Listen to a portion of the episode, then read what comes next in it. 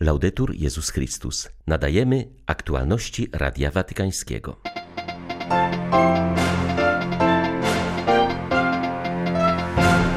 Na audiencji środowej papież przypomniał, że modlitwa nie stoi w sprzeczności z codzienną pracą. Polaków zachęcił do budowania cywilizacji miłości. Franciszek spotkał się z sześcioletnią włoską dziewczynką, przypadkową ofiarą porachunków mafijnych.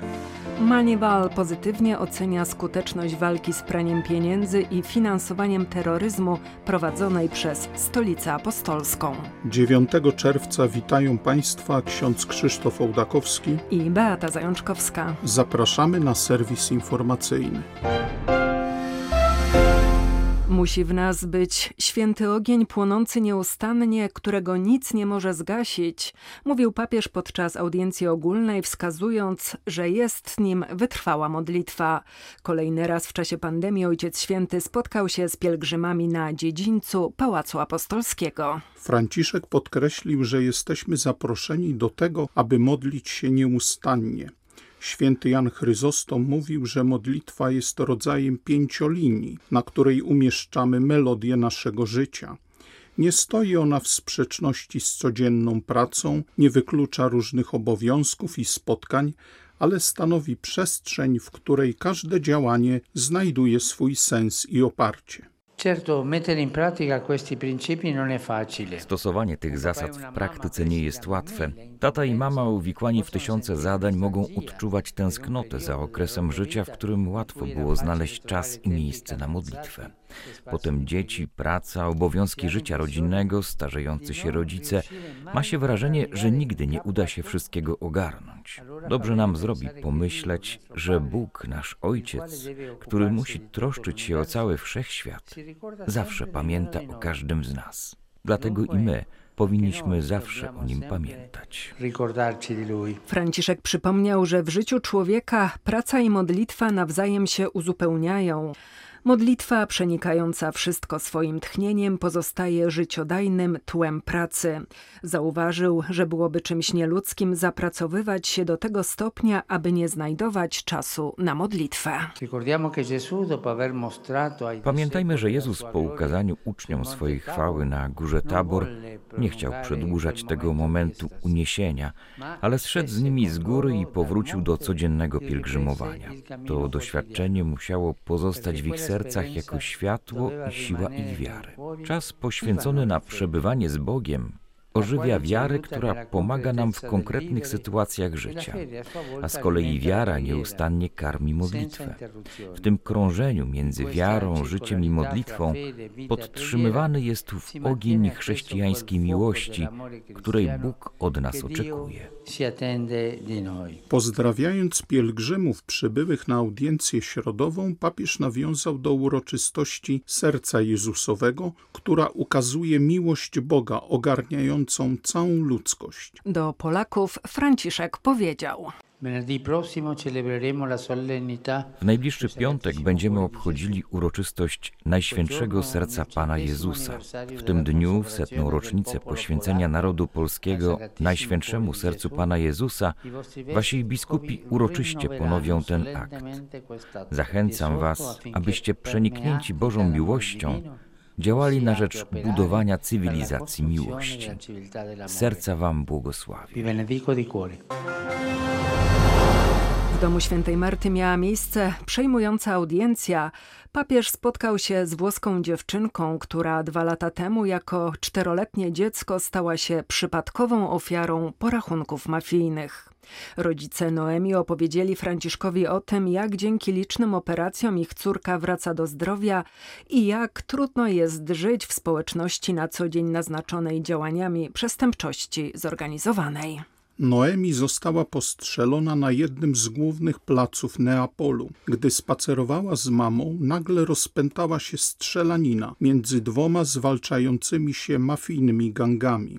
To, że moja córka przeżyła, jest prawdziwym cudem. Spotkanie z Franciszkiem było dla nas zastrzykiem siły, by dalej walczyć o jej zdrowie, mówiła po audiencji mama dziewczynki. Opowiedzieliśmy mu historię Noemi, powiedzieliśmy też o tym, co nas jeszcze czeka w związku z walką o jej zdrowie, ponieważ czekają jeszcze kilka operacji kręgosłupa. Co najmniej do 18 roku życia będzie musiała nosić sztywny gorset. Widać było, że papieża cieszy to spotkanie. Były też zabawne chwile, kiedy córka dała mu prezent. Była to kupiona u neapolitańskich rzemieślników figurka przedstawiająca Franciszka. Wziął ją do ręki i śmiejąc się pytał Noemi, czy zna tego gościa. Rezolutnie odpowiedziała mu, że tak. Papież powiedział nam słowa, które trafiły do naszych serc. Mafia niszczy nadzieję, depcze prawa, ale Bóg zawsze będzie towarzyszył waszej cudownej córce. Wierzymy, że to, iż uszła z życiem, jest cudem. Kiedy rodzina odkrywa w pełni dar sakramentu małżeństwa, odczuwa pragnienie, aby dzielić go z innymi rodzinami, ponieważ radość misyjna ze spotkania Pana dąży do rozszerzania się i tworzy nowe wspólnoty. Te słowa Franciszek skierował do uczestników Watykańskiego Forum poświęconego wprowadzaniu w życie papieskiej adhortacji Amoris Laetitia. W wydarzeniu uczestniczą delegaci Komisji do Spraw Duszpasterstwa Rodzin z 60 episkopatów świata oraz 30 ruchów międzynarodowych. Ojciec Święty zauważył, że adhortacja apostolska, będąca owocem pogłębionej refleksji synodalnej na temat małżeństwa i rodziny, wymaga cierpliwej pracy w jej aktualizacji oraz nawrócenia misyjnego. Rodzina staje się dzisiaj prawdziwym znakiem czasu i Kościół jest zaproszony do aktywnego słuchania rodzin rodzin oraz włączenia ich jako podmiotów duszpasterstwa.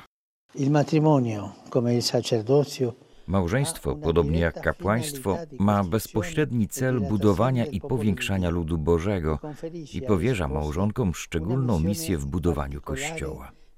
Rodzina jest Kościołem domowym, miejscem, gdzie sakramentalna obecność Chrystusa działa między małżonkami oraz między rodzicami i dziećmi. W tym sensie miłość przeżywana w rodzinach jest stałą siłą życia Kościoła, nieustannie ubogacaną przez życie wszystkich kościołów domowych. Dlatego też na mocy sakramentu małżeństwa każda rodzina staje się ze wszechmiar dobrem dla Kościoła. Maniwal pozytywnie ocenia skuteczność walki z praniem pieniędzy i finansowaniem terroryzmu prowadzonej przez Stolicę Apostolską i państwo watykańskie. W pięciu sektorach działania Watykanu zostały uznane za znaczące, a w sześciu za umiarkowane. W ani jednym przypadku nie stwierdzono niskiego poziomu skuteczności. Raport wzajemnej oceny Monival to ponad 200-stronicowy dokument, który okresowo poświadcza zgodność z głównymi międzynarodowymi standardami w zakresie walki z praniem pieniędzy i finansowaniem terroryzmu. Jest to pierwszy taki raport, odkąd Watykan dołączył do Monival. Jak zaznacza Carmelo Barbagallo, prezes Watykańskiego Urzędu Nadzoru i Informacji Finansowej, był to ważny test i wypadł on bardzo dobrze.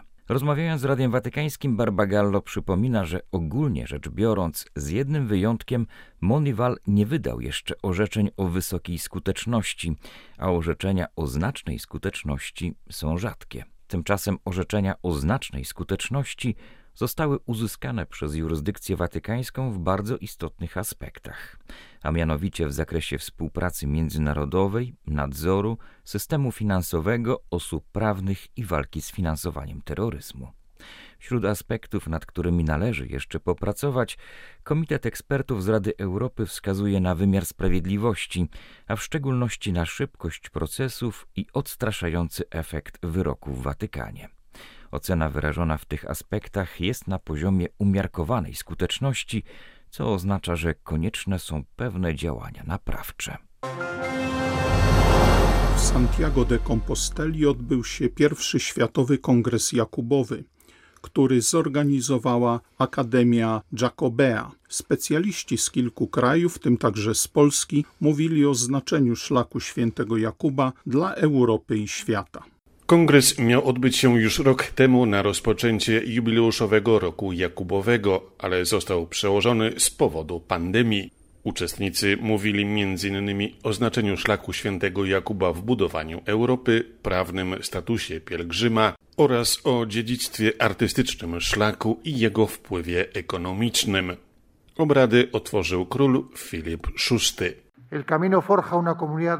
Szlak buduje większą wspólnotę, nie wymazując jednak poczucia przynależności każdej kobiety i mężczyzny, którzy przekraczają portyk chwały. Drugi wkład tradycji jakubowej polega na potwierdzeniu znaczenia wartości, które podzielają ludzie o różnym pochodzeniu. Pomimo granic, konfliktów i przeciwstawnych ideologii, istnieje wspólna podstawa, bez której atrakcja szlaku byłaby niewytłumaczalna. Król Filip VI ma nadzieję, że będzie mógł przybyć do grobu apostoła 25 lipca bieżącego roku, aby wziąć udział w obchodach jubileuszowego roku Jakubowego. Warto zauważyć, że w ostatnich tygodniach wzrosła liczba pielgrzymów na szlaku. Z Madrytu dla Radia Watykańskiego ojciec Marek Raczkiewicz, redemptorysta. Ze względu na trwającą pandemię w Amazonii pogarsza się sytuacja ludów tubylczych. Pogłębia się także grabież ziem i ich eksploatacja, co zagraża środowisku naturalnemu. Czytamy w liście Komisji do Spraw Amazonii brazylijskiego episkopatu.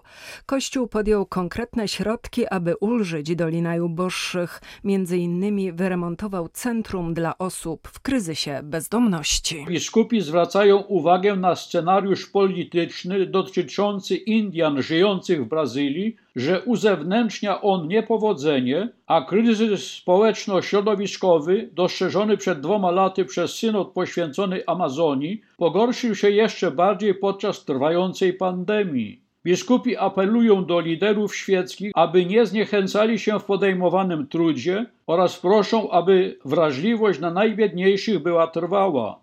Konkretnym przejawem troski Kościoła o najuboższych jest wyremontowane centrum przyjmowania bezdomnych, usytuowane w centralnej części miasta Manaus, będącego stolicą stanu Amazonas. Przed kilku dniami odbyło się otwarcie centrum recepcyjnego, na które papież Franciszek przekazał środki finansowe. Wyremontowanym budynku bezdomni mają do dyspozycji biuro pomocy społecznej, kuchnię, gdzie przygotowuje się dla nich posiłki, a także salę do rozmów, gdzie będzie zawsze ktoś, kto ich wysłucha. Z Brazylii dla Radia Watykańskiego ksiądz Isa Malczewski, Chrystuszowiec. Miasto, które nigdy nie śpi, zasługuje na kaplicę, która nigdy nie będzie zamknięta. Pod tym hasłem trwają przygotowania do otwarcia kaplicy wieczystej adoracji na nowojorskim Manhattanie. Jej centralnym punktem obok monstrancji będzie obraz Jezusa Miłosiernego. Parafia ma doskonałą lokalizację, jest łatwo dostępna środkami miejskiej komunikacji. Greenwich Village jest spokojniejszą, bardziej rezydencjonalną dzielnicą Manhattanu, ale jest też znana z artystycznej bohemy, a także jako przystań dla kultury LGBT, wyjaśnia ojciec Bonifaz Endorf, proboszcz parafii. Przewiduje on, że wprowadzenie wieczystej adoracji doprowadzi do duchowej przemiany tej dzielnicy. Kaplica będzie miejscem, gdzie zawsze można spotkać Jezusa. Jest to o tyle ważne, że Manhattan to jeden z najgęściej zaludnionych i najbardziej wpływowych obszarów w USA. Potrzebuje on łask, które będą płynąć z tej kaplicy. Parafianie i studenci pobliskich uniwersytetów już są podekscytowani tym projektem, zapewnia ojciec Endorf. Kaplica zostanie wybudowana w stylu neoromańskim. Będą w niej stalle dla chóru, dzięki czemu wierni będą mogli uczestniczyć w sprawowanej przez dominikanów liturgii godzin. Otwarcie kaplicy przewiduje się na Wielkanoc przyszłego roku. Były to aktualności Radia Watykańskiego. Laudetur Jezus Chrystus.